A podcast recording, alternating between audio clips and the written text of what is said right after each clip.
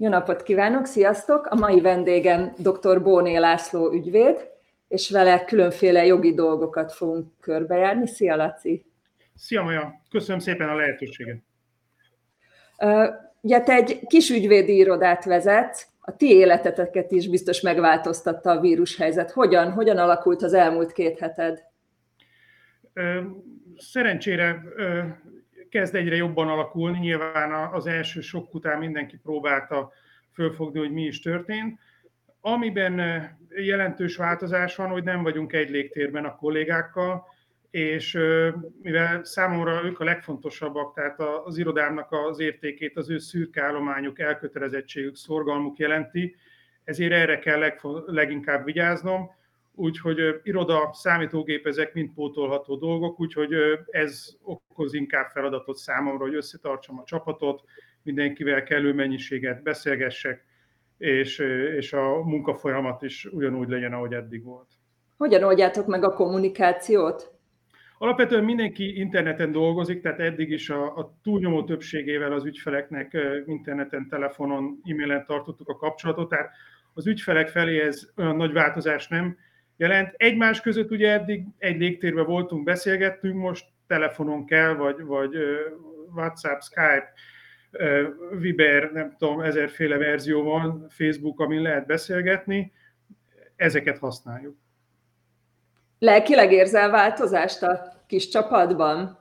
Igen, igen, erre oda kell figyelni, tehát ugye a, a főnök bátor, a főnök bátor, erre, erre oda kell figyelni tényleg az elkötelezettség, a szorgalmuk, a hozzáállásuk a, a legfontosabb, ebbe kell tartani bennük a lelket, hogy minden rendben lesz, túléljük, ebbe biztos vagyok, úgyhogy én azt gondolom, hogy ez a legfontosabb. Ugye mostani helyzettel kapcsolatban nagyon sokszor halljuk a Viszmajor kifejezést. Mit is jelent ez, és ez most Viszmajor?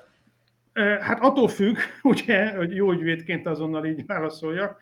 Úgyhogy ez a viszmajor azt jelenti, hogy ha valaki szerződés szeg alapesetben, akkor ezért a szerződés szegésért felel.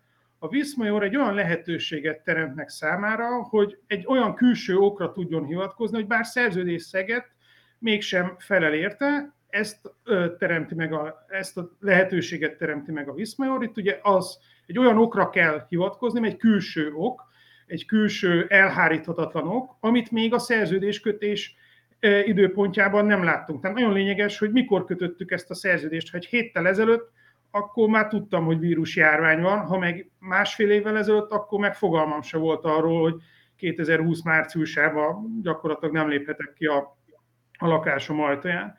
És ugyanúgy hozzá tartozik az, hogy nem elvárható azt, hogy elhárítsam ezt a kárt, hát nyilván tőlem nem elvárható, hogy elhárítsak egy ilyen vírusjárványt.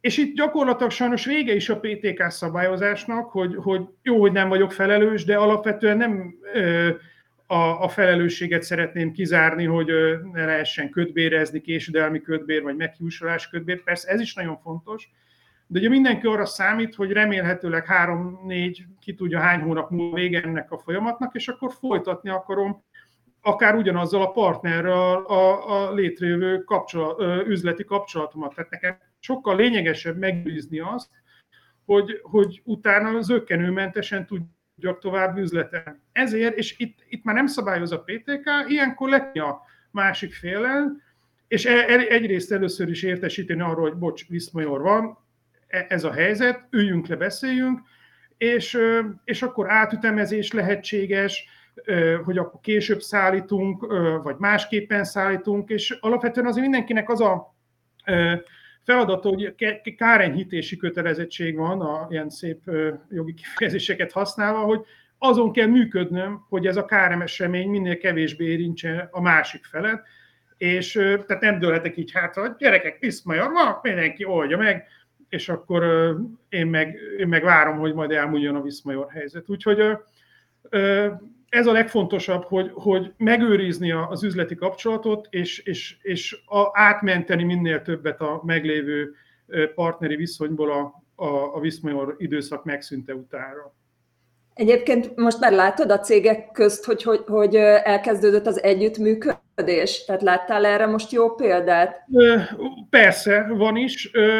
Mondjuk tipikus Viszmajor helyzet volt, volt egy privát óvoda ügyfelünk, gyakorlatilag ugye hatóságilag megszűnt a, a piaca, mert hogy be kellett zárni az óvodát, úgyhogy múlt hét hétfőtől nem is működik de ott is azonnal mondtam, hogy oké, okay, Viszmajor, de beszéljünk a bérbeadóval, mert bérelték azt a, a házat, vagy ingatlant, ahol a, a privát óvodát működtették. A bérbeadó normális volt, tudta azt, hogy most a következő fél évben úgyse fogja tudni kiadni óvodának semmiképp, de valószínűleg más célja se azt az ingatlan. Úgyhogy sikerül velük megállapodni. Én azt látom, hogy az emberek arra várnak, hogy megszűnjön végre ez a lehetőség, és végre lehessen üzletelni. Tehát alapvetően nem egy ilyen semmi közöm hozzá, nem tehetek róla, hagyjatok békén, tehát nem egy ilyen ö, ö, attitűdöt vagy, vagy hozzáállást látok a, a felektől. Alapvetően mindenki üzletelni akar, kereskedni, pénzt csinálni, és ez az együttműködés feltételezi állásportálként ugye minket a, a munkaadók és a munkavállalók jogai érdekelnek leginkább. Hogy látod munkaügyi szempontból ezt a jelen helyzetet? Tehát például a munkaszerződés vagy megbízási szerződésekre mi érvényes? Ugye a munka szerződés alapján a munkavállaló egy elég védett helyzetben van, tehát az továbbra is így van, hogy rendes felmondás esete akkor lehetséges, hogyha magatartásával van valami probléma, mondjuk részegen, vagy, vagy benarkózva jön be az irodába, a képességeivel van probléma, nem, nem tud dolgozni, nem tudja megoldani a feladatot, vagy ugye a jelen esetben pedig a, a munkáltatónak a, az érdekkörébe felmerülő ok, mondjuk elfogy a, a, a, a meló. Ebben az esetben is ezt be kell tartani, rendes felmondással fel lehet mondani, 30 napos felmondási idő, ha jár végkilégítés, azt ki kell fizetni. Tehát, hogy itt ebben nincs változás, itt Viszmajorra nem lehet hivatkozni. Viszmajor, pont ezt akartam holnap, holnap már nem kell jönni, tehát hogy ilyen verziók nincsenek. Ugye a megbízási szerződéseknél más a helyzet, az egy nagyon sokan ugye katásként, egyéni vállalkozóként, BT-ként, ott nincs ilyen munkavállalói védelem, ott föl lehet mondani, ugye ott is egy 15-30 napos felmondási idők szoktak lenni ezekbe a egyszerűbb megbízási szerződésekbe, azt gondolom, hogy, hogy pont a, azt hiszem a héten bejelentett második ö, ö, ilyen gazdaságvédelmi csomagnak az egyik jelentős része pont a katásokra vonatkozik, mert hogy pontosan tudják azt, hogy ilyenkor a kölcsönzött munkavállalókat, meg a katás vállalkozókat fogják a, az emberek fel, vagy a munkáltatók, vagy a vállalkozók felmondani. Úgyhogy ö, ott nehezebb a helyzet, de alapvetően ott is ö, azt gondolom, hogy a legutolsó dolog, én is azt gondolom a saját irodámban, hogy valakinek fölmondjak, a legfontosabb eszköz, mivel tanácsadó cég vagyunk ügyvédirodaként, az, az embereim. Minden más tudok pótolni, ha nem tudjuk fizetni az irodát, majd legfeljebb egy kutyaholból ügyvédkedünk, de, de alapvetően, hála Isten, nem tartunk ki, de semmilyen nincsen, de, de tehát azt gondolom, hogy ezt minden normális munkáltató végig gondolja. Aztán van olyan, munká, van olyan ügyfelünk, ahol egész egyszerűen nőtt a kereslet a munkavállalók iránt, mert olyan online marketinggel foglalkoznak, vagy webshop motorokat árulnak. Hát most a sarki giroszostól kezdve a milliárdos vállalatig mindenki online szeretne eladni, mert mindenki otthon ül és, és a, a gépet nyomkodja. Ugyanígy online marketing ügyfeleink 30-40 százalékos kereslet növekedésről számoltak be, de ez azért a túlnyomó kisebbség sajnos, tehát a, a túlnyomó többségnek problémái vannak, keresletkiesés, tehát ez, ezt nehéz megoldani. Turisztika, ide, vendéglátás, ez, ez, ez itt patakvér fog folyni. Azt gondolom, illetve hát már most folyik. És mit Úgy, gondolsz, várható bármilyen jogszabályi változás, vagy van, ami ami előkészítés alatt van, ami segíti egy kicsit a munkaadók helyzetét? Én, én azt gondolom, hogy a, ez a két gazdasági csomag, ugye itt a járuléknövek, járulékcsökkentés vagy átütemezés olyan módon, hogy attól még a biztosítotti viszonya nem szűnik meg, ezeket most így nehéz elmondani néhány perc alatt, meg annyira azért nem is olvastam a magyar közlönt, hogy ezt így részleteiben elmondjam. Ha valaki mondjuk vendéglátásba vagy, vagy idegenforgalomban dolgozik, szinte biztos, hogy van rá lehetőség, de taxisofőröknek, ilyes, ilyen munkakörökbe dolgozóknak is van kata átütemezés, járulék átütemezés, tehát a legfontosabb azonnal nézzen utána, a, a, a szomorkodás érthető, teljes mértékben, de, de valahogy ilyenkor azt kell nézni, hogy akkor hogyan próbáljunk a, a víz felszínén maradni. Tehát itt, itt most ez túlélésről fog szólni ez a három-négy hónap, azt gondolom, és még egy újabb három-négy hónap lesz az, mire visszaáll megint a, a, a normális viszonyba remélhetőleg a, az üzletélet.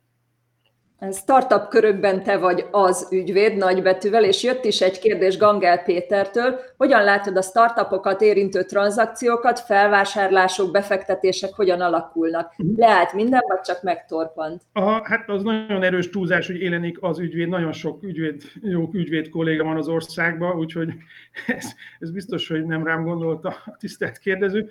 A, ami látható, hogy to, továbbra is az emberek gondolkodnak befektetésben, tehát hogy hála Isten nem állt meg az élet, tehát azért ez nagyon jelentősen más jellegű válság, mint a 2007-es, 2008-as, az egy tisztán gazdasági jellegű válság volt, a, a, minek sokkal nehezebb volt meglátni a végét, vagy egyáltalán mi a kifutása.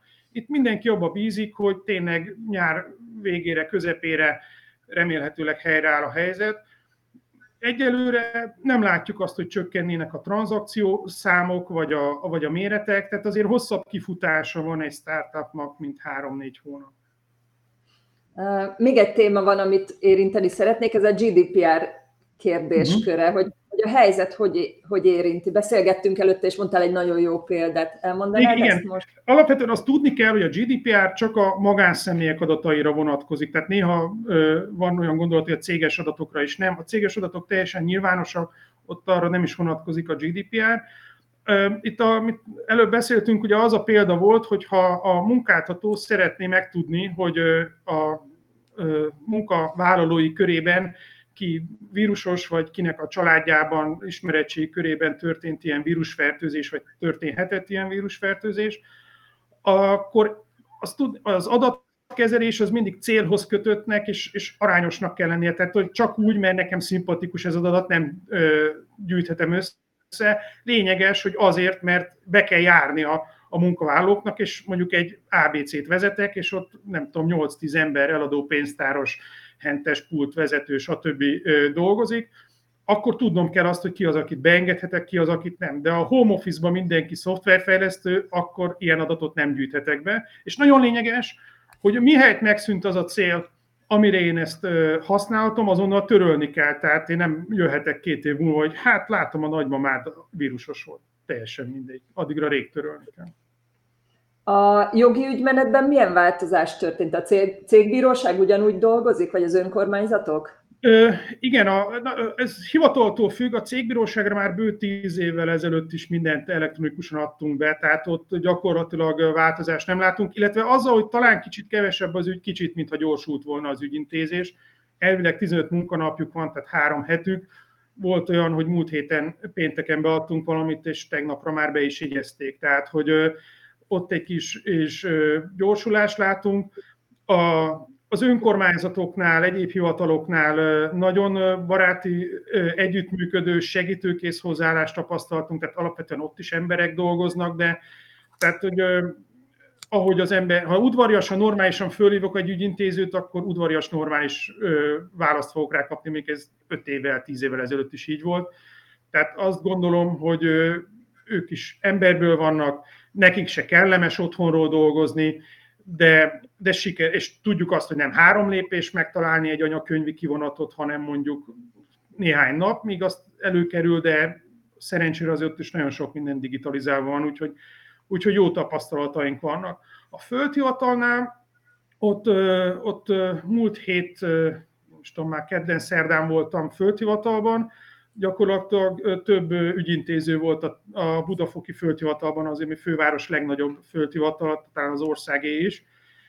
Nagyon udvarias kiszolgálás, azonnal készfertőtlenítés, pénztár, tényleg 10 perc alatt megvoltam.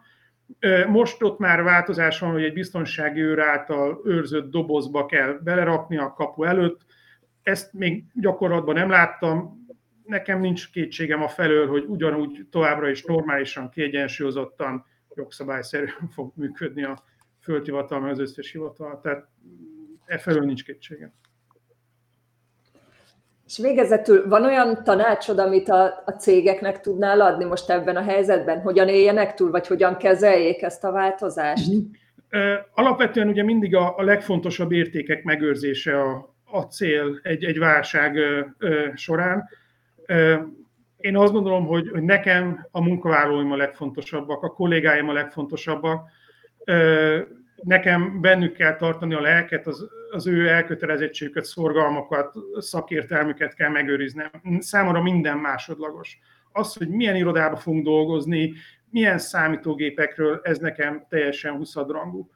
Ezek a, a házon belüli teendők. A házon kívüli teendők, hogy azokkal az üzleti partnerekkel, beszállítókkal, ügyfelekkel, akikkel dolgozom, akikről én is múlok, mi is van fordító beszállítónk, futár beszállítónk, tehát ezer dolog, ami, akiktől függünk, őket biztosítani arról, hogy ha átmenetileg nincs is munka, biztos, hogy fogunk adni, és csak velük szeretnénk dolgozni továbbra is, az ügyfeleknél pedig segíteni. Tehát alapvetően mindenki meg van rémülve, azt nézi, hogy, hogy hogy tud túlélni, tehát ez egy teljesen normális emberi reakció, mindenki emberből van, azt kell nézni, hogy én mi az, amit szeretnék kapni egy ilyen helyzetben, akkor valószínűleg a másik fél is ezt szeretnék kapni, és segíteni neki.